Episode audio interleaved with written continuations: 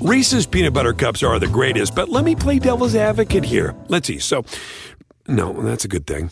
Uh, that's definitely not a problem. Uh, Reese's, you did it. You stumped this charming devil. You can support this podcast at patreon.com slash partners in crime media. This week's Law and Order Marathon winner is Julie Frazier of Waco, Texas. Julie will get a marathon decal showing she watched 26.2 hours of her favorite crime show. To be next week's winner, sign up at lawandorderpodcast.com. I'm Kevin Flynn with Rebecca Lavoie and James Pietragallo, and these are their stories. You think you know who did it, but you don't know who did it. Law and order, law and order,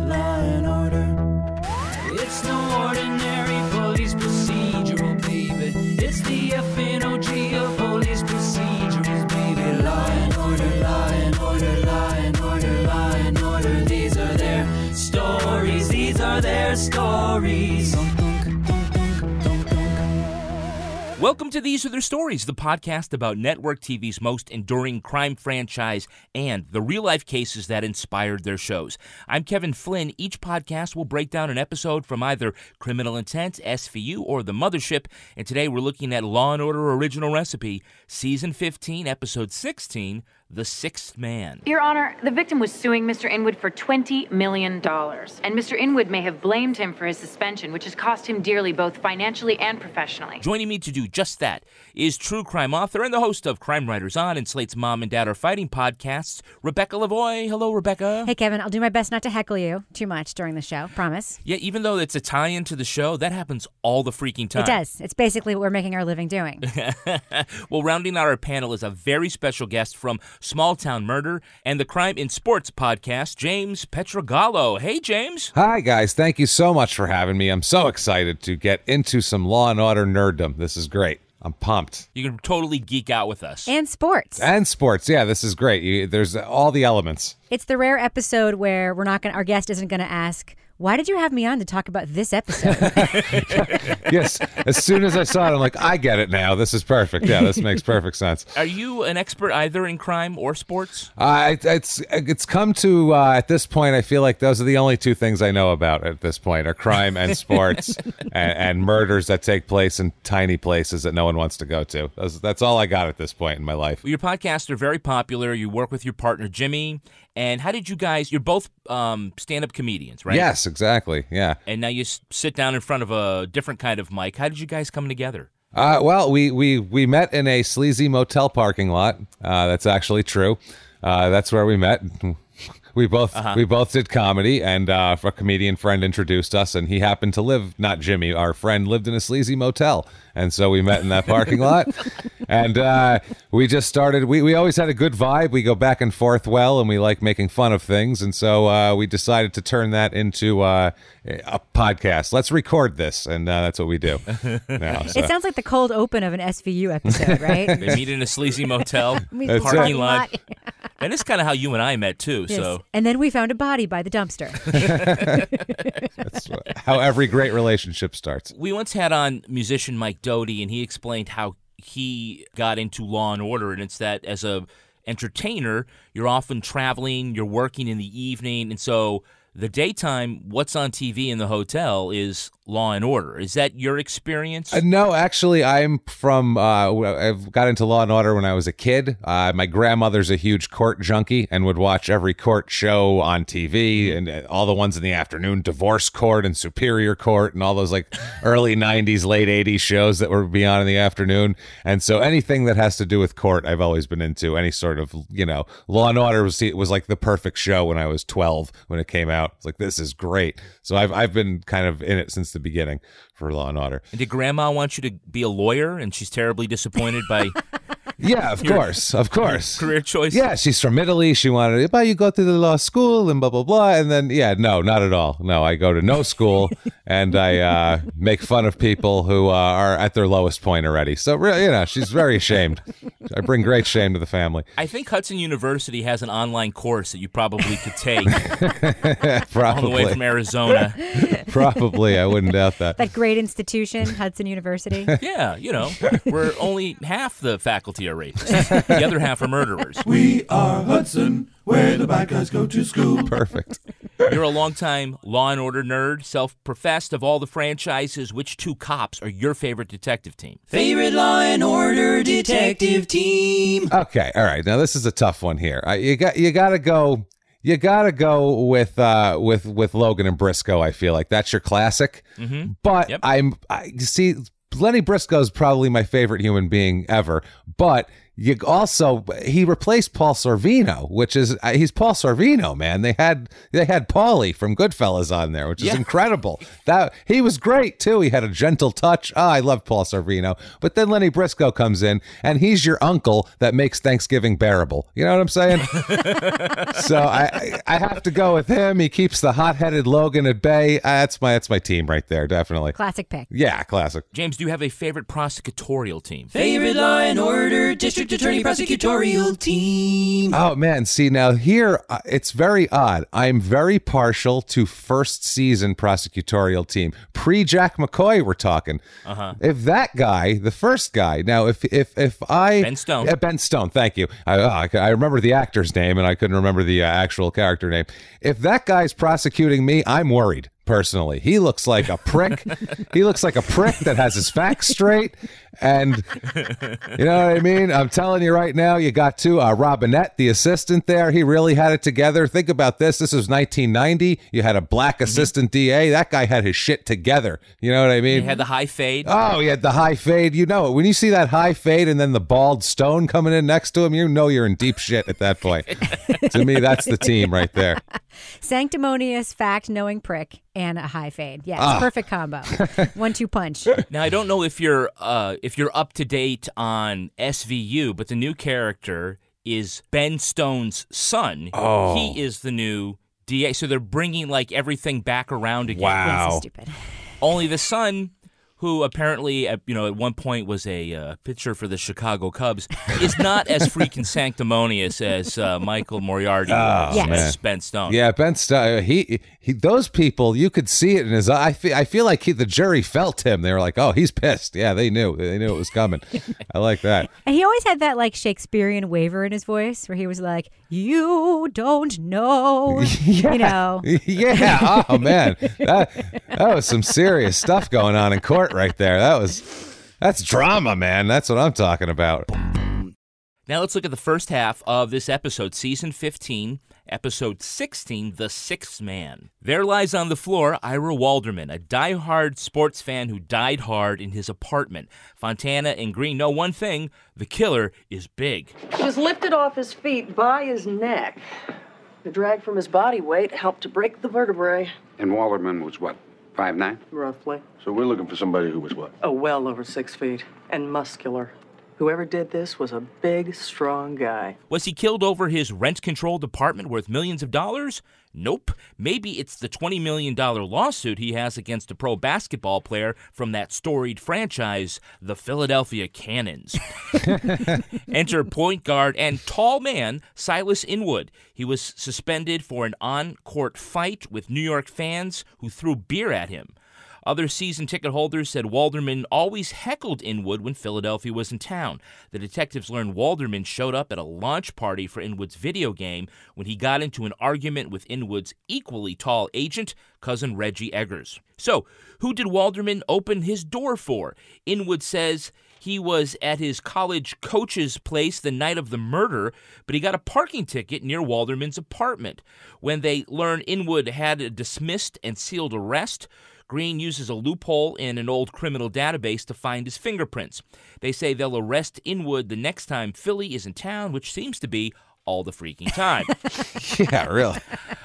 okay, James, we hear the characters bemoan how athletes have changed over time. Fontana says you Sports page nowadays. You read it, it's like reading a crime blotter. You can't tell a felon's put without a scorecard. uh they're not wrong, James, are they?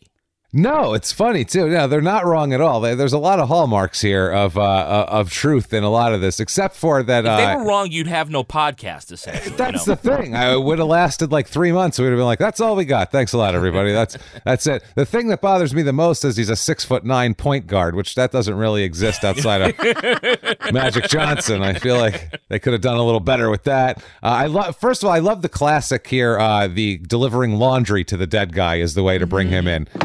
Walderman, you left your laundry in the dryer. Again. Walderman. Usually it's yeah they're they're running in the park something like that. I like that he's pissed off at this guy. Hey Walderman, you dickhead! Oh, your laundry's in here again. like he's Yeah. real pissed off at it, and he go, oh no, he's dead, and now he's not so mad about the laundry anymore.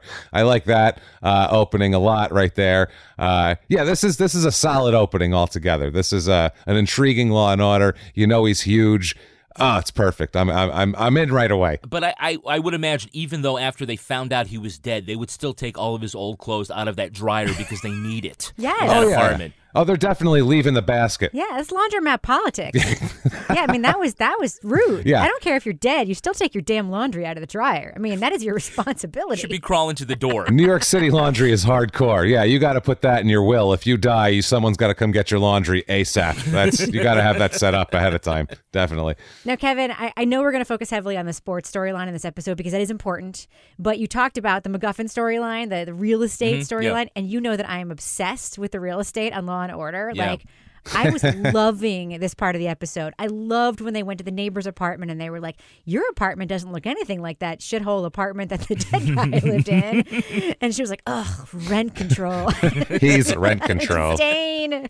I'm co-op. She was disgusted. I Disgusted. love. I loved it. I loved it. The prospect that they would think she's rent control. How dare you? I am co-op. you kidding me? She's a nylon, which I hadn't heard before. That's a made New up York to expression. Lon- Nobody Lon- says London? that. No, Nobody. No, that was. I've made never up. heard that one either. The co-op people say that. Yeah, that's that's we're not in the co-op circle, guys. That's our problem. So what's the chance that in a stadium of thirty thousand people, this player would continue to hear this one fan and be rattled by him? Uh, z- zero.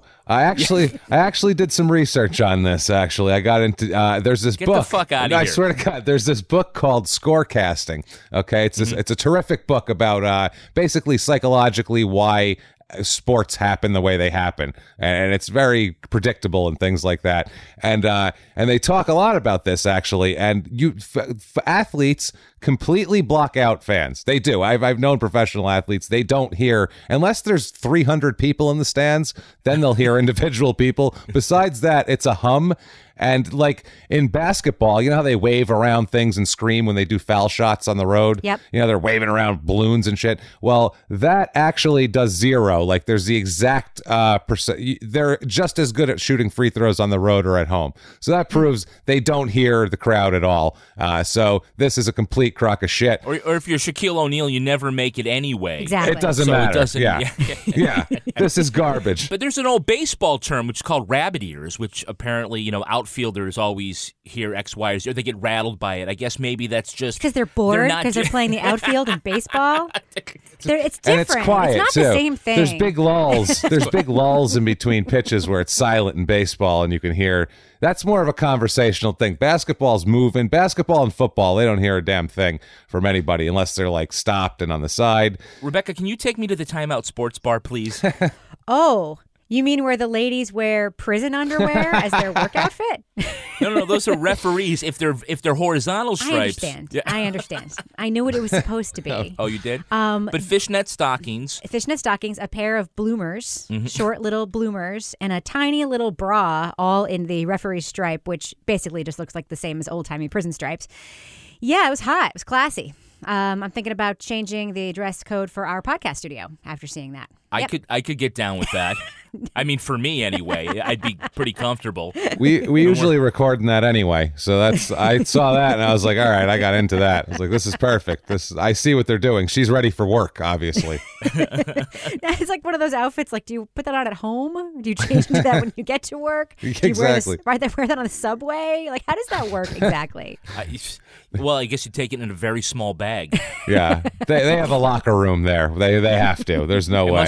It's Yeah. a sports bar. Yeah, yeah. They have to have locker rooms.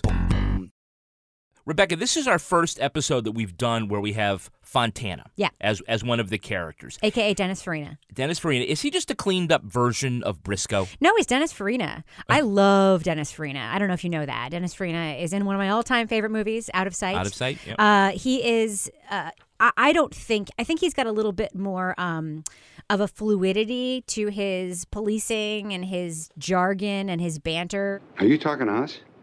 Because the only dog that's going to get put down around here is you. You want to tell your baby cousin to put a muzzle on it? Briscoe has a rhythm and a pace that you come to like define Briscoe by.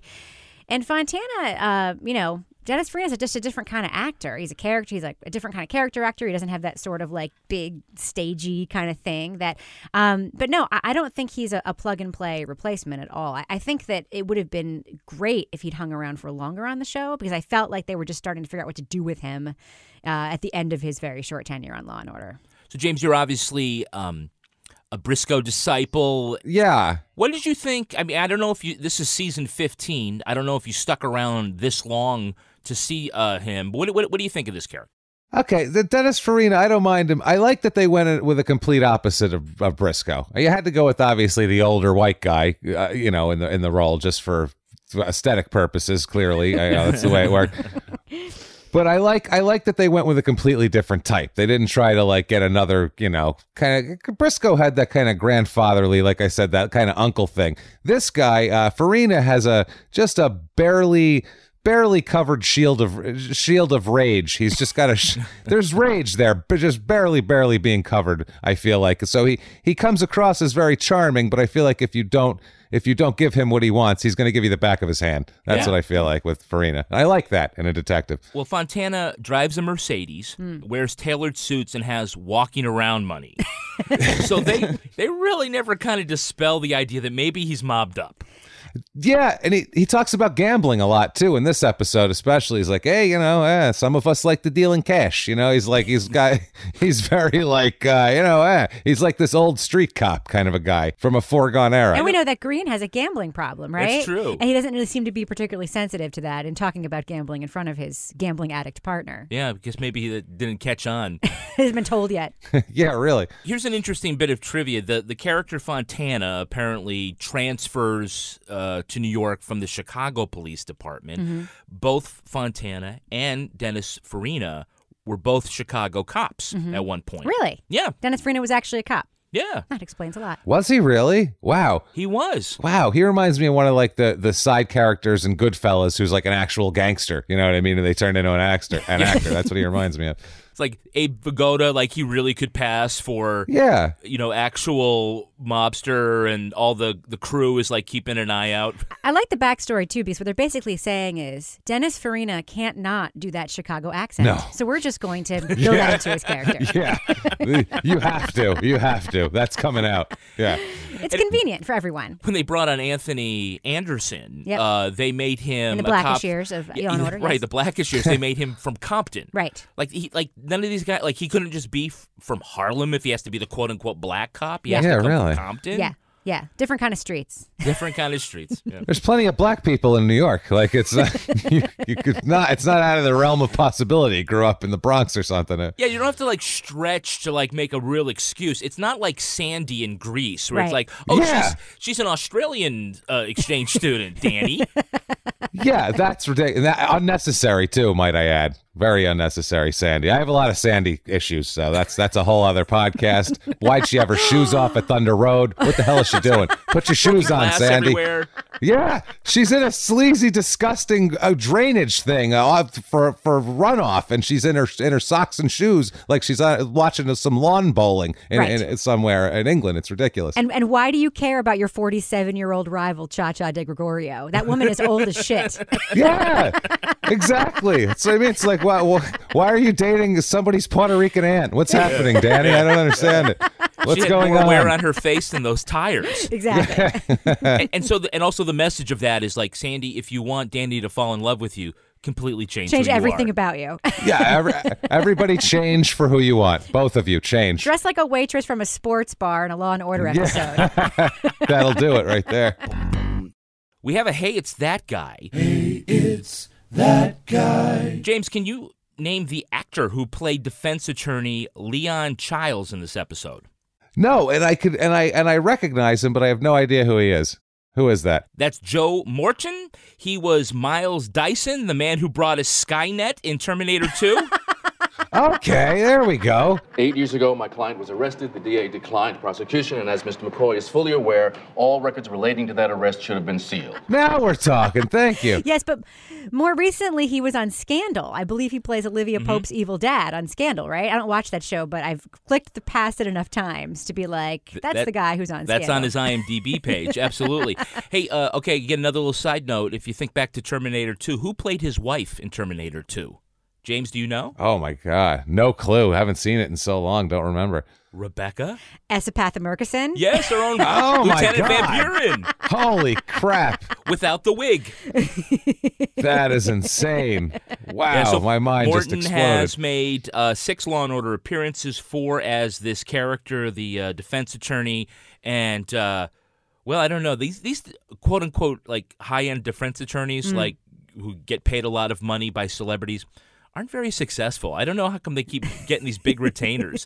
Jack McCoy just keeps cutting them off at the knees. That guy who used to be on The Wire is pretty good. He, he seems to win a lot of cases. The guy who represented Lewis on SVU and represented, represents basically everyone on SVU. Is that Buchanan? I think is. I don't know. It's Yeah. the big guy, the big Yeah. guy, yeah. And what's her face from My Fake Big Fat Greek Wedding is, but she seems to do pretty well. But the other ones suck. They completely suck.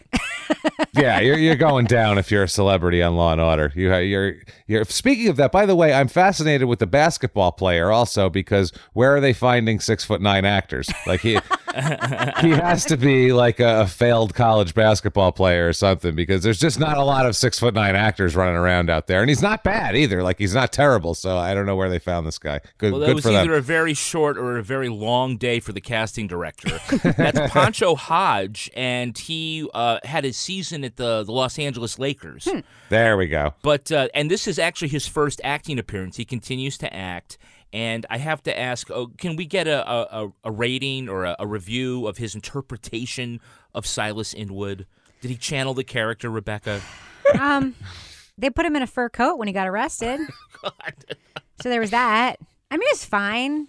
How, how about the way he was eating in the that restaurant, The James, where restaurant? where he would chew and he obviously didn't have anything in his mouth. He was just holding his fork and knife in a very classy way. Look, all the fans look alike, all right? Especially the jerks. I love the way he did it too because he would speak and then take a cut and a bite. Like he really had it patterned out nicely. Yeah, I like that. Very, very poor, very poor uh, uh, uh, object work there though on the uh, on the acting uh, on, on the dinner time. He needs to work on that a little bit. But otherwise, he was very good at being tall. So good for him. Kudos that was for his that. talent. Tall. He was great at it. Now it really does seem like the Cannons are the visiting team in New York a lot. Yeah. Are there like six Playing the teams in this Knicks. league? Yeah, the fake Knicks. Which was great because they actually filmed that at Madison Square Garden. So it was like they're talking about fake teams in a real place, Yeah. which I really enjoyed. I thought that was really fun. You mean Madison Arena? Yeah. I- that's awesome. I love fake I love fake teams and fake names and fake arenas like that and, and I love when they do that when they uh, make up sports leagues like there's something else. Can you not use This is the can you are you not allowed to use the name of a team? Is that a legal thing? Just the name of the team or do they really want to show logos? It's licensing, right? Well, I imagine it- because it's NBC, Yeah. uh, that they are scared shitless to use a, an NBA team Hmm. in this. Uh, a because of the the parallels to the rip from the headline story, but also Oh, cuz there's yeah, um, he's a he's he's a murderer. Because yeah, So, yeah. Stern would cry a little bit and say, "You can't do that," and we're going to go to TNT, and you're never going to see maybe us if he was a murder victim, they would have let him use it. That's, that's different. But he's the murderer. Yeah, it's not going to work. Reese's peanut butter cups are the greatest, but let me play devil's advocate here. Let's see. So, no, that's a good thing. Uh, that's definitely not a problem. Uh, Reese's, you did it. You stumped this charming devil. All right, now let's take a look at the second half of this episode. At arraignment, Inwood's fingerprints were found on the victim's wristwatch, but you don't have to watch Law and Order for 15 seasons to know that the defense is going to get those fingerprints kicked out. Borgia learns that Walderman wasn't just a heckler, He was a stalker who'd showed up at Inwood's house, call Inwood's hotel room, and wake him up at night by playing Peter Gabriel from a boombox under his window. Inwood switches his plea to self defense, saying he went to the apartment to reason with Walderman, but he came after him with a kitchen knife. At trial, we hear phone messages Walderman left Inwood that were laced with coded racial language. McCoy, in the middle of a celebrity trial, now decides it's time to get some more evidence. they find out Walderman talked to Inwood's son at that video game launch. Then on the stand, Inwood admits that went too far. Then McCoy asks the six foot nine athlete to stand next to a five foot eight bailiff to show how scary he is. The jury convicts Inwood, but his jersey is now the number one bestseller. Uh, so, did the writers miss a chance to throw in a whole bunch of extra basketball references in this show? um, oh my God! With the puns and the oh, Charges murder in the second degree. I guess Philly won't be going to the playoffs this year. This is almost as exciting as Mr. Inwood's last game. Well, it's far from a slam dunk, so to speak. Sorry, Miss Borgia. There'll be no home court advantage for you today. they were like this is the time. It's like they've had all these on a blackboard. They had them all up on the whiteboard for like months, and they were like, "We are going to use all these puns," and it finally paid off that they collected them for months and months. Oh my god, so much. And whoever on that writing team is a basketball fan, just like basically wrote on a piece of paper. Here's what I would say if I were in the situation, and then handed that piece of paper to that poor actress playing the arraignment judge, who like. Ugh. Had way too deep of a knowledge of professional basketball for anyone, not just for a judge, Yeah. but for anyone. Uh, everything. But the the thing that I always notice is they have like these celebrity arraigned on murder hearings, yeah. and there's nobody in the court. Everybody there's there for drunk driving and you know a little domestic violence, nothing too crazy. Right, right. And there's where's the press? Like they should be like breaking down the doors so they could see this, uh, you know, this athlete being arraigned on murder. yeah, they should be, but they're No. not because this is Law and Order, No. and uh, they saved some money in that scene. And you don't get a home court advantage. Oh my god, with the puns, with so much, so bad. By the way, this was like the quickest confession in the history of crime when they got him when they were the negotiation. What are you offering? Man one. Man two, no jail time, community service. Man one. Best I can do. Mr. Inwood admits killing Mr. Walderman. They're just like uh, your fingerprints on the watch, and he's like, "All right, he killed her. Now what?" Like it was like, "All right, he killed him. Yeah, that's fine. Now what do we do?" Like it was the quickest. That lawyer sucks. You think they, didn't- they didn't take five minutes to think about it, to talk about it. Was two whispers, and then, "All right, fine, we did it. Yeah, fine." It was like that was. I know the Law and Order one's quick always with that, but this was ex- excessive. I thought, especially for an athlete who's so goddamn arrogant. Uh, the whole thing, this is what I don't get to. Uh, in this whole episode, this guy wouldn't have cared about about Walderman at all. Like this basketball player, they're so self obsessed. Like star players like this, they're so s they don't give a shit who says what about who. If the guy shows up on his lawn, he'd have his cousin remove him or some shit, and that would be the end of it. Like this, I don't understand how this guy doesn't have a friend he grew up with, uh, a relative, a cousin. He goes over there himself. Are you Yeah. kidding me? These guys, like I know about these, they don't even get women on their own. They send people to to take women to them. Yep. What do you think? He's going to knock on some schlub's door on his own? This is ridiculous. He would definitely have a cousin to take care of this. Is what I'm getting at. So that was ridiculous. And I do have to say, most of all, I admire uh, the, uh, the player's decision to still wear six carat diamond earrings in court while testifying, because that says I'm a humble guy, and you can believe me right, there. They I'd totally say. would have taken that away from him because he would be able to use it as a shank or something like that. Uh, yeah, but maybe his lawyer brought them with him along with his suit. You know how they do that? Yeah, right. Yeah. So a couple of questions I have about like the entire the way that story kind of unfolds in the second half of the episode. This, this is something that happens on Law and Order all the time that I just don't get. Uh, and we actually we're just upstairs in our kitchen watching an episode, and the same damn thing happened. The perp is sitting with their lawyer, starts talking, and their lawyer says. Don't say anything else. And the person's like, no, no, no, it's fine. I'm just going to keep talking. that happens all the time. And like in real life, when your lawyer says don't say anything, like you don't say anything. You know? That's what you're paying them to tell you. You shut up. Take a breath. This isn't real life.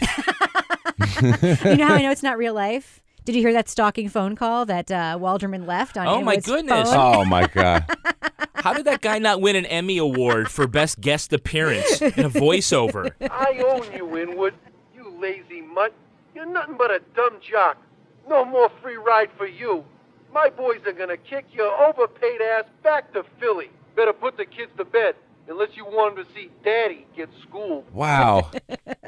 That was terrible. And it wasn't even like he could he could have said that on sports radio. Yeah. Like it was he didn't he didn't like call him names. He didn't say I'm going to get you. He didn't say anything. Like he was just like you're not that good at basketball and then he hung up the phone. Like that's not, Look, there's no way in real life that guy wouldn't have dropped an N bomb on him. Right. There was all this. There was, Exactly. and they, they talked about like the coded racial language. There was actually a lot. And this is the problem with Law and Order, like especially in a specific era. It's a problem with Law and Order in general. But like there was a lot of race stuff in this episode that was completely unacknowledged, and including the fact that you know that trick McCoy does at the end, making the black guy stand next to the white guy to show how quote scary he is. Oh, every concealed Uh, carry yeah. guy in America was like, "This is why," yeah. because a giant hulking black man is going to stand Right. next to my Right. five foot eight body. And and there are all these unacknowledged, actually kind of smart things that they could have done to bring that storyline in. Like there was that great line that I think came up twice, like just because you bought a ticket doesn't mean you own me.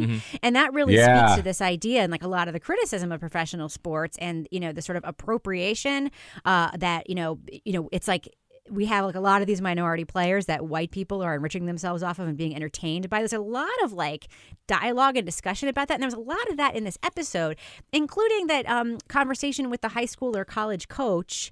They, had all these stereotypes, like Oh, you yeah. didn't have a father figure, so I was. It's like there was so much interesting race stuff in this episode that was just left out there and never acknowledged. They- And then the only like explicit the conversation about race is about this quote coded language about race on the answering machine, which mm. didn't even sound like any code I've ever heard about race. Yeah, that was the least racist part of the whole episode was that phone call. Like there was Exactly. nothing in there about that at all. The whole rest of it was you mutt. yeah, a mutt. Like what is like that's yeah, not that a I, thing. that just I don't see how that was a race thing. Yeah, I, I, is mutt? What is that? He looked all black to me. I don't know what. I don't think. I, I don't get it. I yeah, no, I, I agree. It was weird. It was the very coach weird. very stere- very stereotypically like covering for him too. Like the play, like on Crime and Sports, we have what we call the silver-haired middle-aged white man, and that's like a coach or an owner or anyone who is benefiting from the athlete uh, in detriment to the athlete himself or society in general. That's like our standard thing. That's like you know an uh, an owner of a team that covers for a player, like that sort of thing. And that coach was like the perfect ra- race. Doesn't matter. It's silver-haired middle-aged white man, but they could be any race. It doesn't matter. But the coach really fit that perfectly as he covered for a player on a murder charge, which I found hilarious.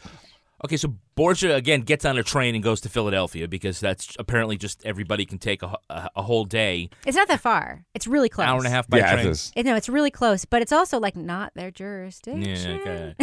well, she goes to the uh, you know the training room, and the trainer says to her, "Hey, How would you like it if people threw things at you and heckled you while you're trying to work?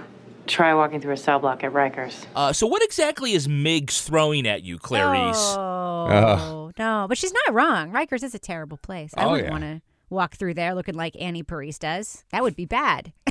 yeah, really, not good for her. By the way, I love how he said, "How'd you like people throwing things at you while you do your job?" Five seconds after a guy threw a towel at him and walked out of the room.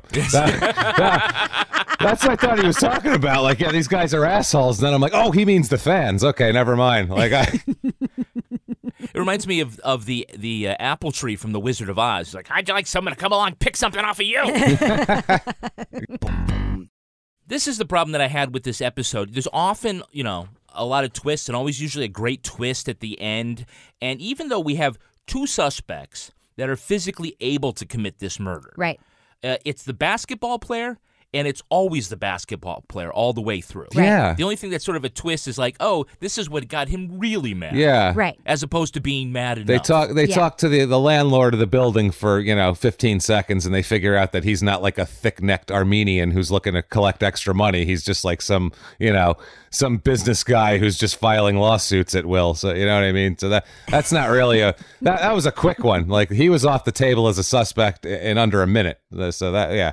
Yeah, I think the better constructed episode would have been the opposite. Would have been that the basketball player was the suspect all along, and then it turns out it was because of the rent control thing. Like to me, that's a much more compelling motive. The two million dollar apartment. Yeah. Here are two plot ideas that I have. Is that that the agent would have confessed to it. Ah. And then the cousin? stand, the cousin, Yeah. right? And then at some point, you know, you learn he's like protecting his cousin because he's also the the gravy train for him. And then, you know, McCoy, you know, indicts, Yeah. uh, you know, the basketball player in the last two minutes. Or Rebecca, you had you kind of like mentioned this as a joke, but this actually would have been really good. Is if what he what was going on is the stalking was because these two guys had a love affair. Yeah. oh, there we go. and you know, you said I had to kill him because I didn't want to get out They- and my they- image and whatnot. Listen, if you decide that that's the plot, and then watch the second half of this episode again. You could 100% see it going that way. Yeah. Because all this, like the, the, the phone records, it, they, he, left, he left him lots of messages. He called him all the time. You know, this this guy really got under Inwood's skin. Like, no one could figure out why. It's like, because they're fucking. That's why. That's why he was coming over that night. He was knocking on the door. It's like, I don't understand, but I'm just attracted to you. You understand? That's why I'm here. I can't quit you. I just love you, and I don't know why. I can't take it anymore. and then I think that you know the uh, the visual of the giant basketball player standing next to the short white guy, Yeah. would be all the funnier if you thought of them as lovers. Oh, that'd be Yeah, perfect. maybe, maybe that was actually disturbing to me because that is prejudicial. It was. I don't think that I don't think that would be something that would be typically allowed. It's one thing to say that Mr. Inwood is a 6'9, 250 pound professional athlete, and Mr. Walderman was a foot shorter, 60 pounds lighter, 15 years older, and an accountant. It's another thing to see the two men side by side, and since Mr. Walderman can't be with us, I love how when the when the basketball player is standing next to the bailiff and they're doing the comparison, he can't help but make an angry face about it. He's sitting there like, I can't fucking believe they're making me do. It's like you can't control yourself for 15 seconds. OJ went over to the jury box with a smile with the gloves on. You know what I mean? Like, hey guys, how you doing? I don't know, man. It just doesn't fit. This guy was just like, these motherfuckers, how dare they? Like, don't show rage now. Calm down. Good lord, that was bad. Yeah, he- he should have shrunk down a little bit. Yeah. Like OJ faked the glove being too tight. Slouch. Yeah, he should have been kind of slouchy. limp yeah. off the stand like yeah hurt my knee last week and the, you know really just make yourself look as physically uh, yeah the, the bailiff was definitely not a physical specimen so that was uh they, i like how they had the exact same person as the guy who was killed we have uh we, we have the exact same model right here we'll just plug him in How do you think he felt though when he's listening to this case going on? They keep talking about the victim as this couch potato schlub who was out of shape, just like you. Come up here. Come on down. Greg, come over Come here. here. Yeah. Come here. Come here. Let me see you. you're in terrible shape The Come guy's here. like, now I'm a fucking exhibit in Yeah. here. Great. I do not get paid enough. you look like shit come on over here bailiff let's do this very nice. And for the amount of violent crime we've seen happen in courtrooms on Law and Order specifically, you'd think there'd be like a slightly higher requirement for the physical capabilities and size of these bailiffs. Oh, no, they're all retired cops that are working they're on their pension. Tiny fat retired cops. apparently. yeah That's all I know that do that job. Uh, but he's probably the youngest one by 30 years. Yep. Yep. So I'm just glad the guy probably standing there, and I think again another twist could have been while the bailiff is standing there, McCoy says, "Okay, now demonstrate by picking him up by the neck." That would have been great. That would have been great. I wanted an acquittal in this case. That would have been the plot twist. Just we find him not guilty. McCoy turns and goes, I don't understand it. And they go, Well, you didn't have any evidence. All you had was a fingerprint, and he has a lot of money and a high powered attorney, and that's the way the world works, asshole. That would have been a great That's ending right. to the episode. but I don't think it would have been as satisfying to the viewing audience at home. Reese's peanut butter cups are the greatest, but let me play devil's advocate here. Let's see. So, no, that's a good thing. Uh, that's definitely not a problem. Uh, Reese's, you did it. You stumped this charming devil. In a fast paced world, every day brings new challenges and new opportunities. At Strayer University, we know a thing or two about getting and staying ahead of change. For over 130 years, we've been providing students like you with innovative tools and customized support so you can find your way forward and always keep striving. Visit strayer.edu to learn more. Strayer University is certified to operate in Virginia by SCHEV and has many campuses, including at 2121 15th Street North in Arlington, Virginia. Let's take a look at the real life story that inspired this episode. It's time for Ripped from the Headlines.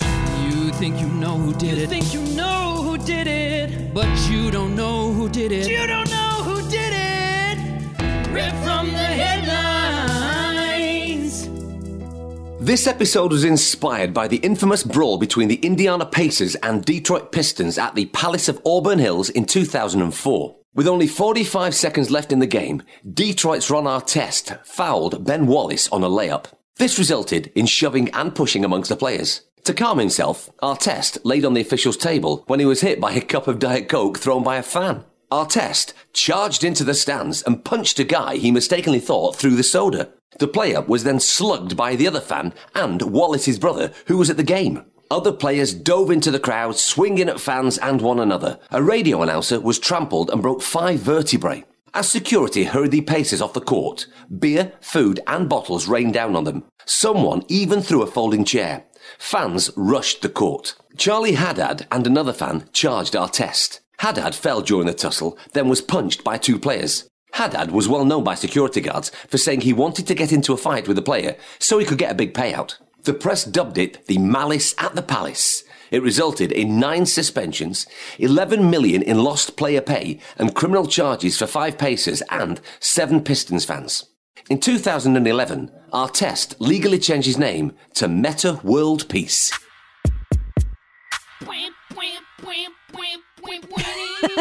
Perfect. Appropriate. Yeah. So, uh, final score Pacers 97, Pistons 82. Jermaine O'Neal got a double double. so, James, they say this is the worst brawl in NBA history, was it? Uh, well, maybe with the fans. I'd say the one in the 70s where Rudy Tomjanovich almost died from getting punched, sucker punched from the back. I would say that was probably worse as far as injuries go, maybe. But uh, because he was like, he, he literally almost died from that. The the ex coach of the uh, Rockets for years and years, Rudy Tomjanovich. Uh, but besides that, um, it was pretty damn bad. Yeah, you never see a brawl with the fans. You had Vernon Maxwell run up into the stands and punch a singular guy, and that was one of the funniest things I've ever seen in my life. But uh, this was more scary and less funny. So yeah, I would say it's pretty damn bad. Rebecca, have you ever seen this fight where the players like actually climb over the officials' table and Yep. whatnot? Yeah. I have. I remember this. Um, but you, what I don't understand is that there was a fan who people who worked at the arena had frequently heard him say he wanted to get into a fight with the player so he could get a big payout. Yeah. That sounds either like a super bullshit story or that the security at this arena were not doing their fucking job because like why would that guy be allowed to come to any more games? Well, O'Neal said that to the press, but nobody contradicted him. Yeah. But but like they said in the Law and Order episode, you have season tickets with a bunch of other people who have season tickets. Right. You know everybody Right, in it's that family. area. Right, right, Yeah. right. So if you had an asshole in your section, you would know. Yeah. You know why he's an asshole. yeah. He's like drunk uncle. I am also happy that this guy got killed in this episode. Uh, he did deserve it. He was an asshole, and uh, if I'm on that jury, I am I'm I'm leaning toward if you came to my house and threatened my family and all that, I might get you in a headlock too. And if you broke your neck because you're not in shape, that's kind of on you. Sorry, I don't know what to tell you. That's I, I might be leaning towards acquittal on this one. I gotta say, if I if I'm being honest here. back in real life for a second here, you know, what would be criminal assault in a bar or someplace like that is considered just part of the game. And police don't usually get involved with any sort of on the ice or on the court or on the field Mhm. Fighting. fighting and unsportsmanlike conduct that otherwise would, would draw charges. Um, I can remember a, a, a Bruins player getting um, getting charged criminally for a, a bad you know shot with his stick to the head of somebody, took him out. But yeah, I think uh, Marty McSorley got got charged with that. Uh, for I think you're right, For a stick, yeah, yeah. That, that yeah, it's only really hockey that I've seen that in. I think uh, I'm trying to think. I can't really think of anything else, any other sport. I think because you have a weapon in hockey, that might be it. Although base, Yeah, the- baseball, I've seen guys with bats in their hand charge people and stuff, and they didn't get charged. I don't know. It's a, that's a gray. That's a really gray area, I guess. I'm not sure.